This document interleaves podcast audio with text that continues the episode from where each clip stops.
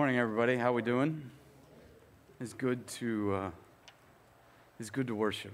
It is good to gather. It's good. It's good to get up this morning and be able to breathe in air, even if it's a little smoky, right? It's just good.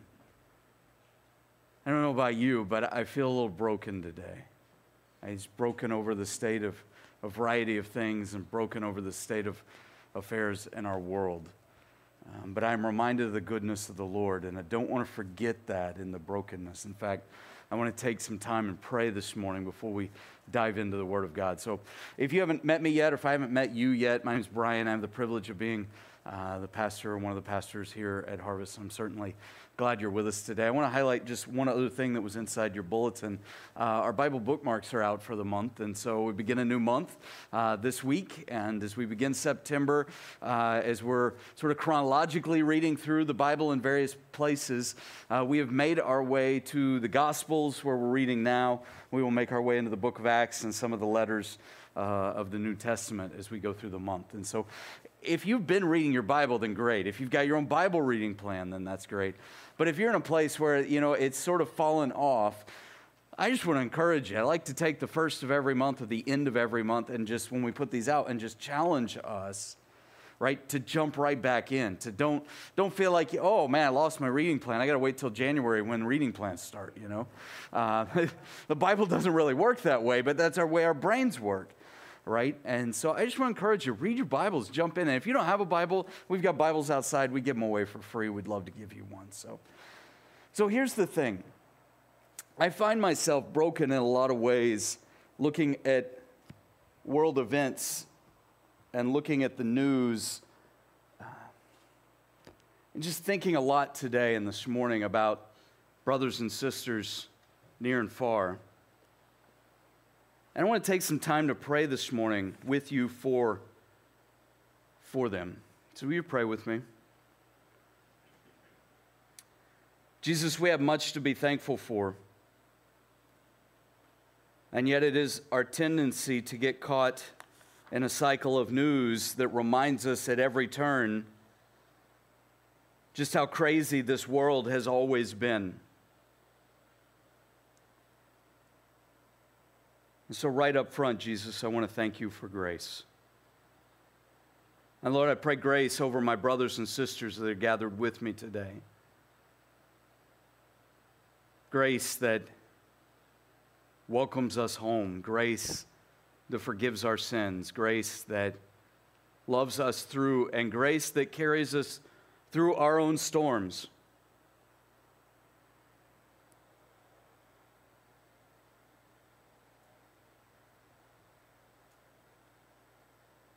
Lord, I pray for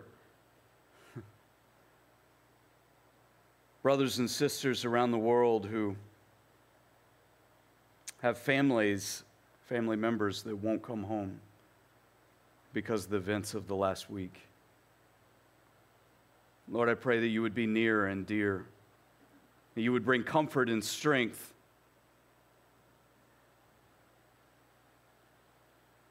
Lord, I pray for brothers and sisters who are don't have the comforts we have, that will gather for worship this morning, but hidden in homes and hidden in caves,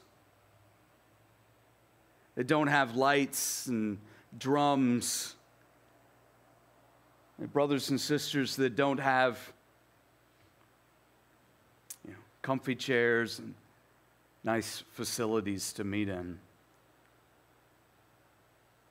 And in many ways, I pray that we would learn culturally from them.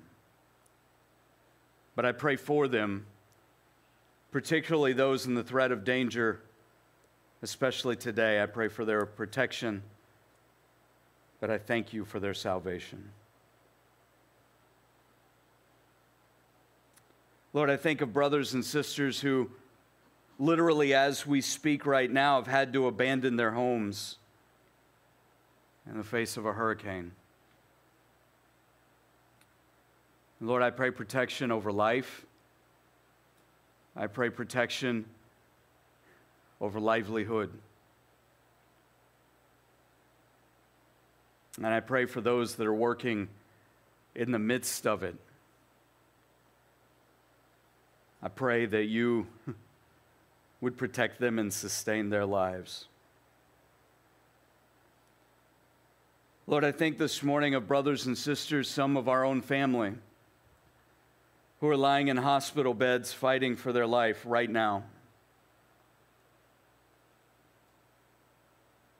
Lord, I pray that you would strengthen them. I pray that you would strengthen their families as they can't be with them. And Lord, I pray that you would bring healing. I entrust them to you.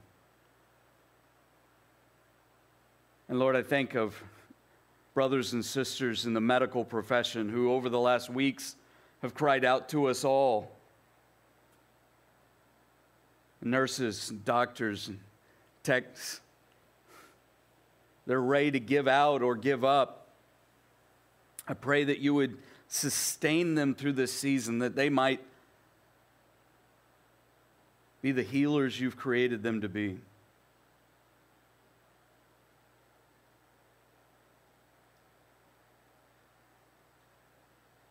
Lord, I thank you that we can gather this freely, this easily,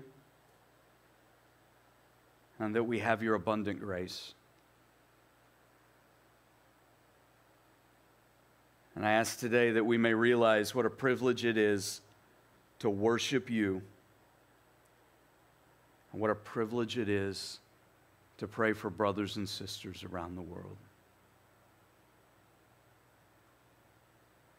Jesus, work in our hearts today as we study your word. We pray in your name. Amen. Amen. I love you guys. Thank you for praying. It's a real privilege, isn't it? I got to admit, prayer can be quite confusing sometimes. If you've ever really worked on your prayer life, you know the ebb and flow, the in and out, the coming and going of the tides that happen in prayer. You're nodding your heads like, like yeah, I know what you're talking about. Prayer can be quite confusing because, on one hand, Jesus said, in fact, we're going to look at it today. If you have your Bibles, you can open them with me to Luke chapter 11. Luke chapter 11, Gospel of Luke chapter 11. Again, there are Bibles outside on the table, there are Bibles around the room in places. If you don't have a Bible, we'll have it on screen today. But here in Luke 11, Jesus basically says, Ask for what you need that it's good to ask for what you need, that there's no problem with asking for what you need, that you should ask and seek and knock. Ask for what you need. Your Father knows before you ask, but ask. Then, on the other hand, the Bible tells us that sometimes, James chapter 4, that we ask, but we don't get what we want because we often ask with wrong motives which I think is a good correcting perspective, right? Given the tendency, particularly in American life, to speak of prayer as though it's the genie in the bottle, speak of prayer as though all you've got to do is, is name what you want and then claim what you want, and then God will give you what you want. And so you want a big shiny truck, you've just got to ask for it, name it, and claim it.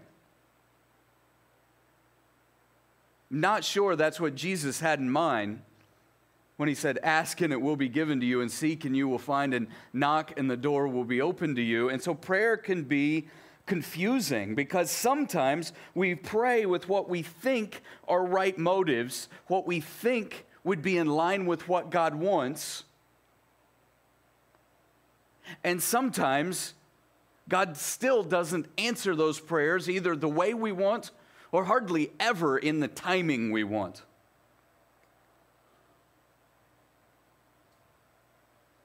So, what do you do? And what's a Bible believing Christian to do? How do we get it right when it comes to asking God for things? Not just for things, but for people. When asking God for salvation, asking God for grace, asking God for gratitude, asking God for contentment, asking God for the perspective creators that change our hearts. How do we get asking for things right. I want to take you again, I mentioned it, Luke chapter 11. You're already there, I hope. I'm going to find it in my Bible, so pardon me while I take a moment to get there. Luke chapter 11, verse 1. There's this great little section of teaching on prayer. It goes like this One day Jesus was praying in a certain place, and when finished, or when he finished, one of his disciples said to him, Lord, teach us to pray, just as John taught his disciples. And he said to them, When you pray, say, and then he gives a version of what we think of classically as the model prayer or the Lord's Prayer that's found over in the Gospel of Matthew which would lead some to say that this is the same as the teaching in Matthew. But it, for me, I think is a reminder that, that good, solid teaching is not a one off kind of deal. That Jesus knew what he was saying, and that it's good to be reminded. It's okay to be reminded. And the question sort of becomes well, where does this fall?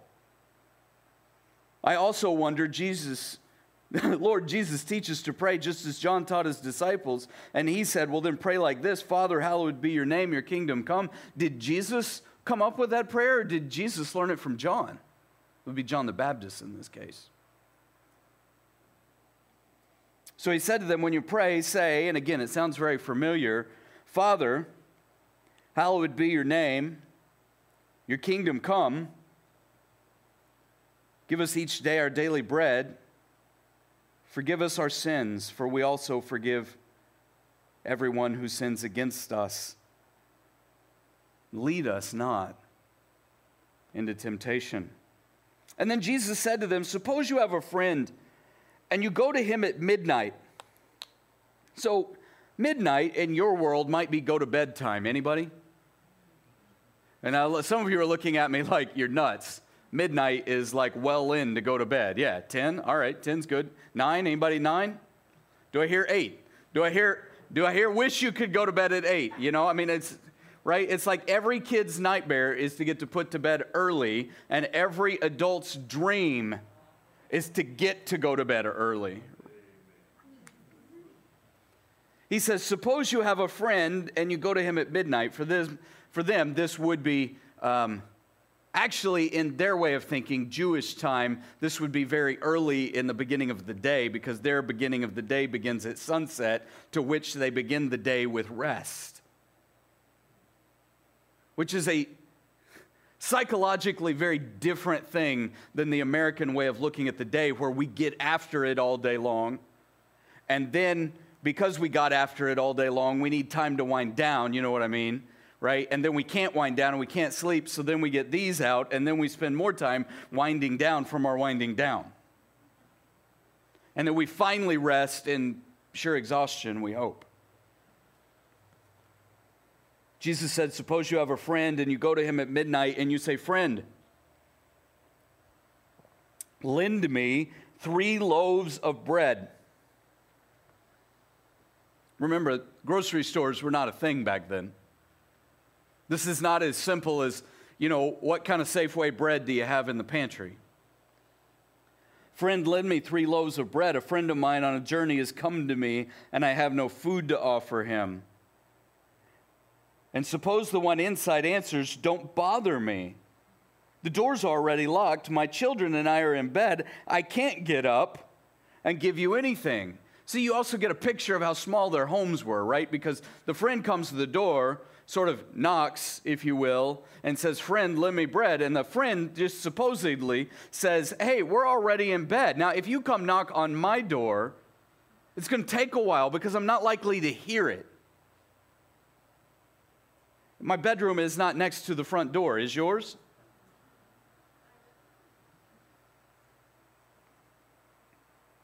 So there might be some pounding involved. Friend, some persistence involved. Jesus says, I tell you that maybe it doesn't go this way that even though he will not get up and give you the, friendship, the bread because of your friendship, yet because of your, this is an interesting word, it's two words in English, but one in Greek, because of your shameless audacity, your, your lack of respect for what is proper, your lack of self respect, you could translate this word, he will surely get up and give you as much as you need.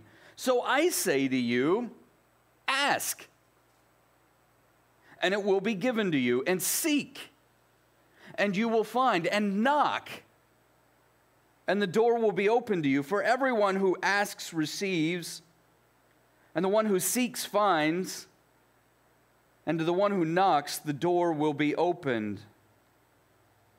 Which of you fathers, which of you parents, if you will, if you if your son asks you for a fish, how many of you fathers will give him a snake instead? May I have food to eat? Oh, sure. Here's our viper. Good luck wrestling with it. How many of you, if your son asks for an egg, will give him a scorpion? Anybody do that with their kids? Don't answer that. I know there are days. If you then, who are evil, that's an uncomfortable word, but I don't know what else to call us as humanity in comparison to God. Again, the news cycle we prayed about this morning takes all of about half a breath to realize that God is good and we are not.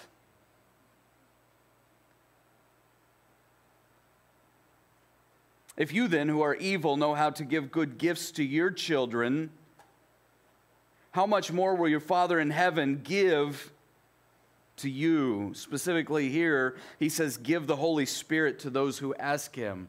One of the other places where it records this story, it says, Give good gifts to those who ask him. Of course, I would remind you, and we'll come back to this, but, but to give the best is to give yourself.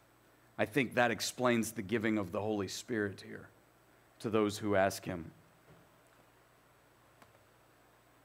It just leaves me in this place thinking, what's your biggest need? What's my biggest need? What's Harvest's biggest need? I mean, here we are in the midst of a pandemic. The world seems to be crumbling day by day, right? Uh, parts of Oregon, not far from here, it all are on fire.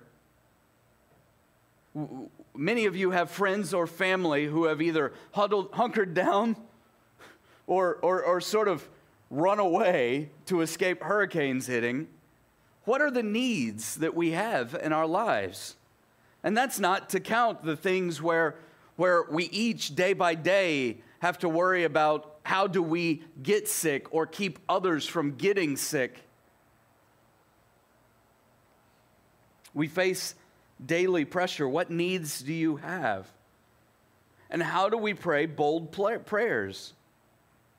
In times like these. Because the reality is, the world suddenly didn't go crazy. The world's been crazy for not years, not decades, not even centuries, but millennia.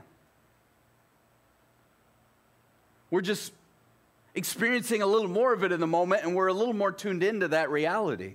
For one thing, we have media to keep us on the edge of our seats around the clock, right?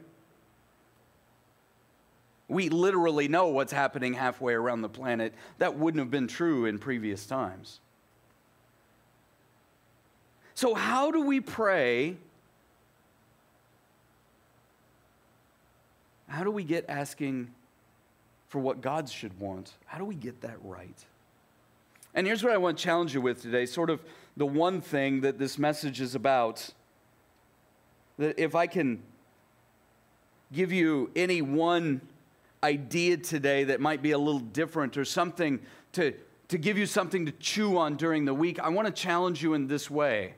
And the one thing this message is about, I, I want to challenge you to learn to pray a little different, to learn to pray proactively, not just reactively. You know what I mean, I think. Proactive versus reactive. Those words are fairly common in our culture these days.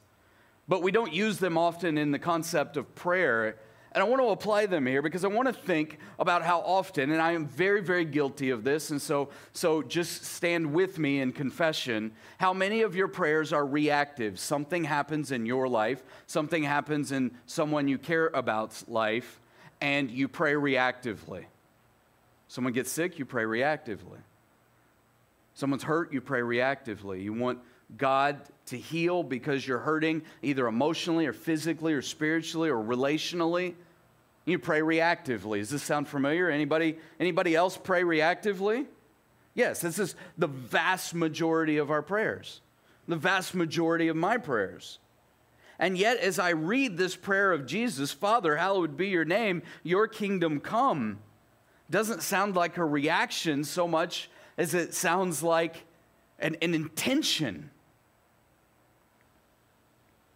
Now, I don't want to guilt us a whole lot here. I, I, I don't want to go after us and say, hey, when you're praying reactively, you're praying bad, and you should stop doing that.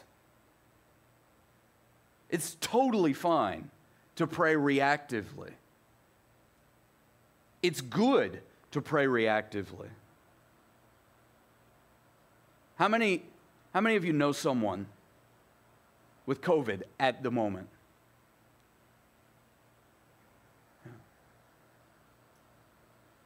It's good to pray reactively. There is nothing wrong with that. But it's also good to pray proactively. Do you know anyone you don't want to get COVID?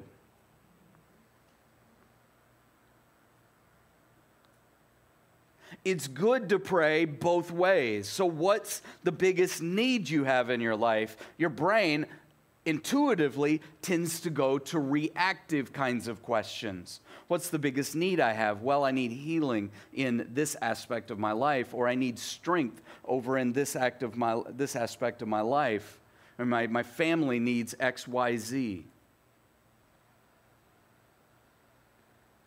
Reactive prayers are fine and good, and there's nothing wrong, and we don't need to stop them, but I would suggest that we ought to be thinking about how to pray for more. We really have the unlimited resources of God at our disposal, who's saying, Come and ask me for what you need. Imagine you had a best friend who said, Come and ask me for what you need. And some decades later, you find out your best friend was worth, they had it all. And you said, Oh, I just didn't want to bother you. Now, again, when I say, What do you need? and we say, Hey, I, that big new shiny truck. Not that there's anything wrong with trucks. Several of you drive trucks. I'm not trying to pick on truck owners. But it could be big, shiny new minivan, SUV, little electric car, Tesla. We all look at it and we all think, I need. Put the E in need. No, no.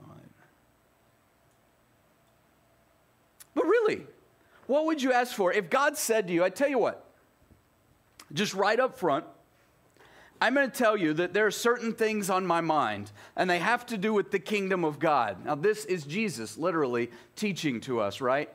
Saying, the kingdom of God is always on my mind. In fact, Jesus often began his parables saying, the kingdom of heaven is like, or the kingdom of God is like.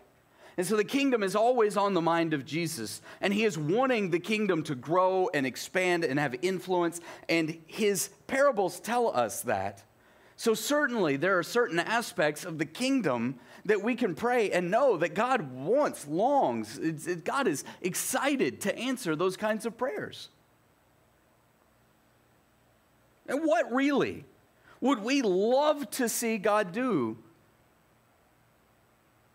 in this church or through this church. I mean, what if, what if it was 50 people to respond to the gospel in the coming year? 50 is more than we have in the room in the moment. Our church is much larger than this, right? But we have COVID calling us into a smaller place. We have a bunch of people online this morning. We have a bunch of people out traveling today. It's summer, school's about to start. So there's a lot of reasons why people wouldn't be around. But still, for us, 50 would be, I think, a really great number, wouldn't it? I mean, doesn't Jesus want to save people? What if every single one of us in this room right now were praying for one person specifically to come to know the Lord in the coming year? And what if God did that? Wouldn't that be cool? This is the kind of proactive prayers that I think I've thought a lot in the pandemic about how early in the pandemic we felt really constrained by the size of these walls right? That we could only put so many people in the room when we were under those percentages. You remember those days? right? So it was, hey, it's 25% of the room, it's 50% of the room. And we were, I mean, literally getting out tape measures and trying to say, okay, how much, how much room can we add by counting the stage? And how much room is added when you count that there's a quiet room for, for nursing moms or those that need a little separation of space? And how do we fit? And the number was so small that we were still discouraged. I mean, if God was really active and 50 more people were reached, we had a space. Even with our two services, 50 more people consistently would put us under normal circumstances without COVID in play over the top in terms of the space we have. And think about this corner lot we have here and what God could do in facilities. And I don't mean to make that the big shiny truck. But what would God do? What could God do if we had more ability to use our campus to serve our community? What if we gave away more to the community? What if we did more than we currently do with Monroe Middle School and families that are in crisis? What if we did more in our homeless ministry than we currently do because more of you got involved and said, How can I help? What if we serve kids in even bigger ways because, because kids and families in our community really need it? And we found ways to say we're going to serve families, young families particularly, at all costs. I'm just thinking about ways we can pray proactively for what God wants to do in our community. What if we planted more seeds for the gospel? because certainly there's a harvest to be had, but you can't harvest what you don't plant. And Jesus talked about that often. And so, what if our goal this year became to double or triple or quadruple the number of seeds for the gospel, seeds of grace that we're planting? That you and I took intentionally the moments to plant a seed with someone. Not for the church to do it, meaning like, uh, you know, the, the, the they, because I don't know who they are. I don't know. Have you ever met they? I know we. Sometimes I get thrown into the category of they, right? Right? But there's no they here, there's we. What if we said, God, we really want to see you work and we want to plant more seeds for the gospel, and so show me how to plant more seeds of grace, to give away more kindness, to affirm the concept of God in people's lives, to say to people, How can I serve you? It's not like God wants our families to fall apart or our families to be destroyed. What if there was more intention? There's a lot of room for that, isn't there? There is in my life. So I want to go back through this and just applicationally, I want to give you five keys for making requests in the right kind of way. Five keys for making requests the right way. Five keys for bold prayers that aren't selfish. Key number one I need to remember that prayer is an act of surrender, not just a request making mechanism. That's way too wordy. I apologize. I couldn't think of a simpler way to say it. At least we only have a couple of blanks to fill in. I don't make you write the whole sentence. Back in my day, uh, when I was first saved, I was in high school. I'd go to church, and our pastor would preach. And if he had long points, there were no screens. You were just feverishly trying to write the long point. You know what I'm some of you are looking at me like I remember those days. Yeah. Remember that prayer is an act of surrender, an act of submission. It's not just a request making mechanism. Again, we've talked a lot in the series. Prayer is not the genie in the bottle, or, or God's not the genie in the bottle, where prayer says wiki, wiki, wiki, and God pops up and says, You have three wishes. What shall I give you? I ask for infinite more wishes. You know. Prayer is not just about requests. Prayer is talking to God about what we're doing together. We've talked about that definition a lot over the last weeks. It's not just about making requests, prayer is actually an act of surrender. They said, Lord, teach us to pray just as John taught his disciples. And he said, Okay, when you pray, pray like this Father, hallowed be your name, which is to be different. Let's just say, then, then, then, then hallowed be Brian's name. Great be Brian's name. Honored be Brian's name. No, no, no, no, not that. Hallowed be your name, God, Father. So I'm going to I'm going to lay my life down so that hallowed be your name. I literally, in the last week, there are brothers and sisters who have laid their lives down. Literally. We talk about it more metaphorically. The next line of the prayer, Your kingdom come. Your kingdom come. I can't pray, Your kingdom come while I build my kingdom. And yet, most of the time, we're empire building down here on planet Earth, aren't we? Whose empire? My empire. Your empire. And yet, the prayer is, Your kingdom come. And so, there's got to be a sense in your kingdom come of, hey, God, I need I should, in fact, I must lay down my things, surrender to what you would want to do. I just want us to remind ourselves that prayer is an act of surrender. You can see it all through the model prayer. Give us each day our daily bread is to de- confess our dependence on God and His ability to meet our needs daily. We want God to meet our needs like monthly or yearly. I mean, uh, honestly. And, and we live in a society where often our needs are met monthly or yearly, where we have more than enough. Our abundance is sort of overflowing, if you will. But this confession, even if your physical needs are met with plenty of frequency and all good, what about your emotional needs? What, what about your spiritual needs?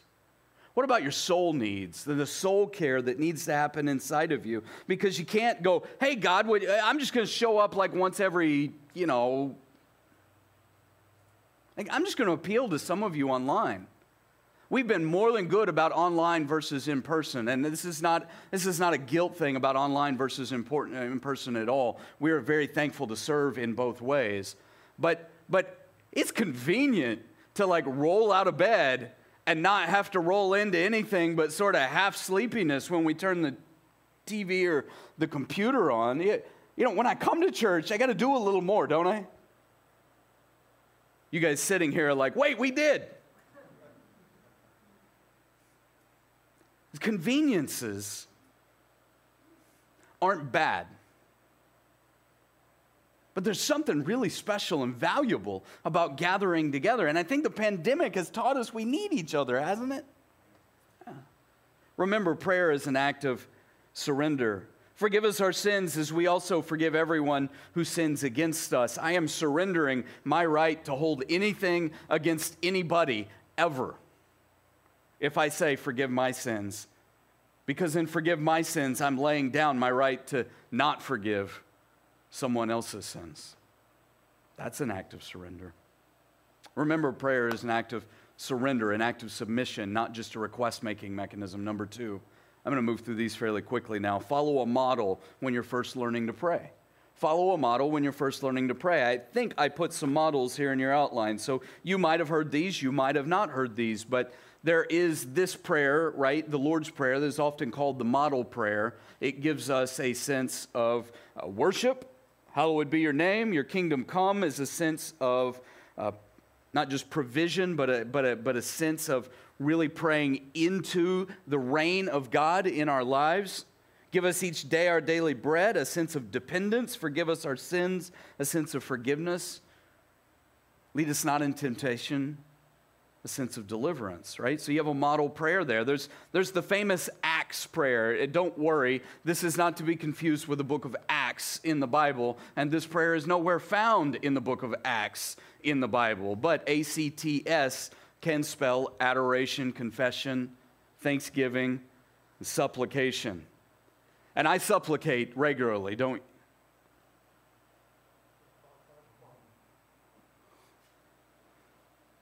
Supplication, right? This is where we get down that road and we go, we use these funny words in church. It's about needs, right? Supply. Adoration, confession, thanksgiving, supplication. I've heard the one pray, P R A Y, praise, right? Kind of the way this one begins. Repent, that's that sense of confession that this prayer speaks of. Asking, this would be asking for needs, and yielding, a sense of surrender. I think that's a great model. There's the five finger prayer. So I wrote five fingers there so that you could sort of draw out a hand and write these in. Five fingers, there are several versions of these, but I saw this one the other day and I really liked it. Worship, gratitude, repentance, listening, and asking. Worship. Worship is God, you are holy, you are amazing, you are incredible. God, you are great and I am not. Gratitude. I am struck deeply by reasons that I should choose to be grateful this morning because I'm not facing the suffering of all the brothers and sisters we prayed for today. Gratitude repentance, my own need to turn from sin in my own life. Brian, you're a preacher. Do you have. Yes. Preachers are not. Not not sinful. I don't know. Did I double negative that in the wrong way? I, I don't know. I, I just know that I fall short a ton. Repentance listening, that sense of saying to God, I'm going to listen to what you're saying. And of course, you can involve scripture in any of these worship, gratitude, repentance, listening, and asking. This is where we come along to praying for friends and praying for family and praying for ourselves. I usually find that when I am not in a good place in my prayer life, that I skip the first four fingers and go to the last one. It's good to have a model to remind us how to pray well, even if we're not just first learning to pray. Number three, ask for what you need and ask for it boldly, but do it with the right motives. This is the balance of what we began with today, trying to balance Jesus saying ask and the book of James telling us to ask with right motives. Ask for what you need boldly. He said, shameless audacity. That a lack of self respect almost which I, as I dug into that, I got to be thinking about the role of humility in prayer and the role of pride in causing me not to pray. Because of your shameless audacity, verse 8 says, boldness, he will surely get up and give you as much as you need because you were bold enough to interrupt his sleep in the middle of the night when you went to the friend. The friend who had the need went to the only person he knew who could make a difference. And he knocked boldly on the door, shamelessly, and probably kept on knocking to say, Friend, help. You're my last hope. I need help. It means I've got to root out my pride. But it also means I probably don't need to root out asking God for that big truck. That I need to check my motives and avoid selfish prayers. James 4 3, when you ask, you do not receive because you ask with wrong motives, that you may spend what you get on your pleasures. Man, that is so true, but I don't want to admit it. Number four, ask persistently. I, I put ASK with little dots because because it stands for something here. Ask persistently. I what, think what Jesus is getting at verse 9. So I say to you, ask and it will be given to you, seek and you will find, knock and the door will be open to you. Do you get the sense that he's just wanting to sort of word flourish and repeat himself? Or is he telling us to pray persistently? Ask, seek, knock, A S K. That's the A S K. Ask, seek, knock. Keep on asking, keep on seeking, keep on knocking. How often do I pray and God doesn't do what I'm asking, and so I stop praying? You might have noticed God works on a different timeline. It's almost like He exists outside of time. It's almost like God is not time bound. It's almost like a day is a thousand years and a thousand years is a day to God. Because you and I say, God, do this, and we always mean now. When do you ever go to God and say, God, do this, and you mean like in 10 years? Like never. Just keep on asking, keep on seeking, keep on knocking. And number five, trust that the Father delights in giving the best to his kids. I'm going to trust that the Father delights, the good, good Father delights in giving the best to his kids. Which takes me back to the surrender we began with. That sometimes when I pray, God says yes, and sometimes when I pray, God says no. But if God says no, He is still doing what is best. And sometimes I pray, and God says wait, and waiting can also be God's best, right? Because waiting stretches our faith unlike anything else. He says, Which of you fathers, if your son asks for a fish, will give him a snake instead? Or if he asks for an egg, will give him a scorpion? You don't do that, but if you then, though you are evil, know how to give good gifts to your children, don't you give the best to your kids? Don't you want, don't we all want better for our kids than we had for ourselves? A couple of you are kids today. Thank you. All of you actually are kids today. You all have parents. Some of us, our parents are gone, and, but you're all kids at some level. I think it's really easy when we're on the kids side of it to forget that the parents really do love and care, don't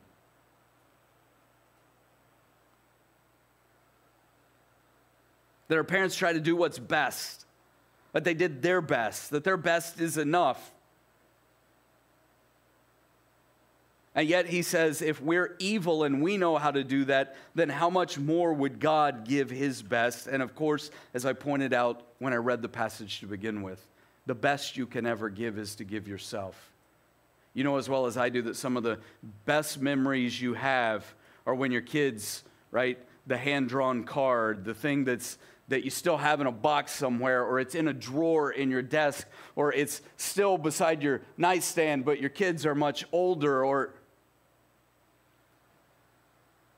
The very best you can give isn't a thing, but it is to give yourself. And he said, How much more will your Father in heaven give the Holy Spirit to those who ask him? So, which would you rather have? I'm going to just ask you straight up. If you said to God, God, um, give me my greatest need, and I think my greatest need is the big shiny truck, and God said, Okay, you got the big shiny truck, but I'm walking away.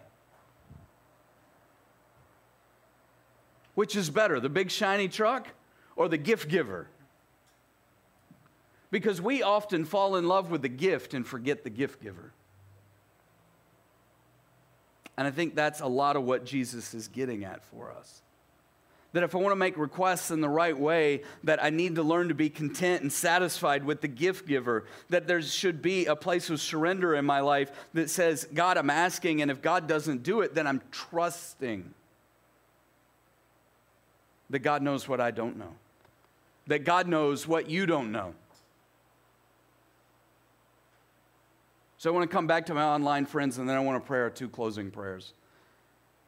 I said something just moments ago about not taking online too convenient, but I realize that there are some of you who maybe for the very first time in ages or maybe even ever gave church a chance today. Please know that we are thrilled that you are doing that, and that's not convenience. That's bold audacity.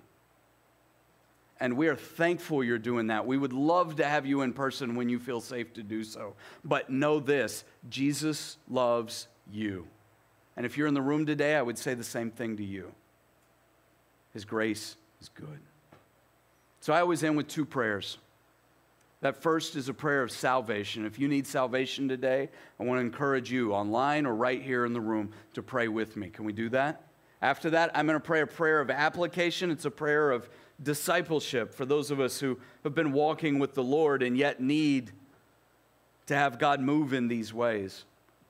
So, a prayer of salvation, if you need Jesus today and you need to recognize that He died on the cross for your sins, that is personal to you, that you can receive His grace right here, right now.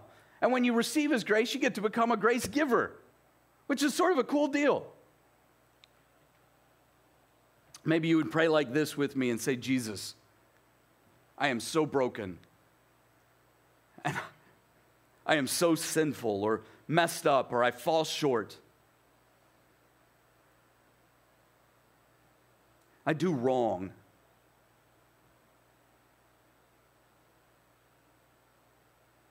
And as humanity, I just confess that compared to you, God, we are evil. And so, Jesus, I ask you to invade my life, that your kingdom would come to me personally right now. Jesus, I ask you to forgive my sins and take over my life and be my king and make me not only a part of your kingdom, but use me in your kingdom. Jesus, I give my life to you. I trust that you died for my sins and that you rose again. Work in me, Jesus, I pray in your name. Amen. If you prayed that prayer for the first time today, would you let me know? You can let me know on the communication card or the digital communication card. You can let me know by seeking me out as soon as we're done. You can let me know a number of ways. You can let somebody else around you know. You can email me. I'm Brian, B R I A N, at harvestchurcheugene.com. A lot of you prayed that prayer like three years ago, five years ago, three weeks ago, 10, 20, 30 years ago. And yet you would, like me, would say today, I, I got to grow in this. I need, I need to be better about this. Anybody? Would you pray this prayer of application of discipleship with me? Say, Jesus, thank you that you not only hear my prayers, but you actually answer them. And I confess that I often pray with selfish motives. And so help me to correct that.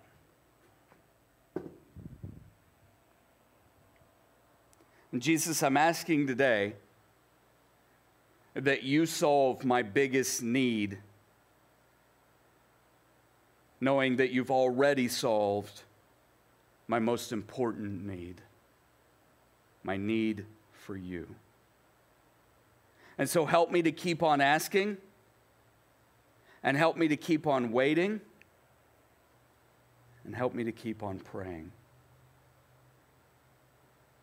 Jesus, give me forgiveness and help me to share your forgiveness abundantly. And while I wait on you, Jesus, I surrender and I trust that you know what's best. In Jesus' name I pray. Amen. Amen. God is good, isn't He? He is. So, are we ending at this spot today? All right. So, here's what I want to do today as we sort of wind it down, bring it home. I want you to go knowing that that big, crazy, broken, fallen apart, messed up world out there has a king who's waiting who's working for his kingdom to come. And you get to be a part of that. So as you go today, go, but go being sent to be kingdom makers, hope makers. Not only kingdom recipients, but kingdom sharers. Can we do that as we go today? All right, that'll be my prayer for you. I love you guys. I'm glad you were with us online. Bless you all. Have a great week.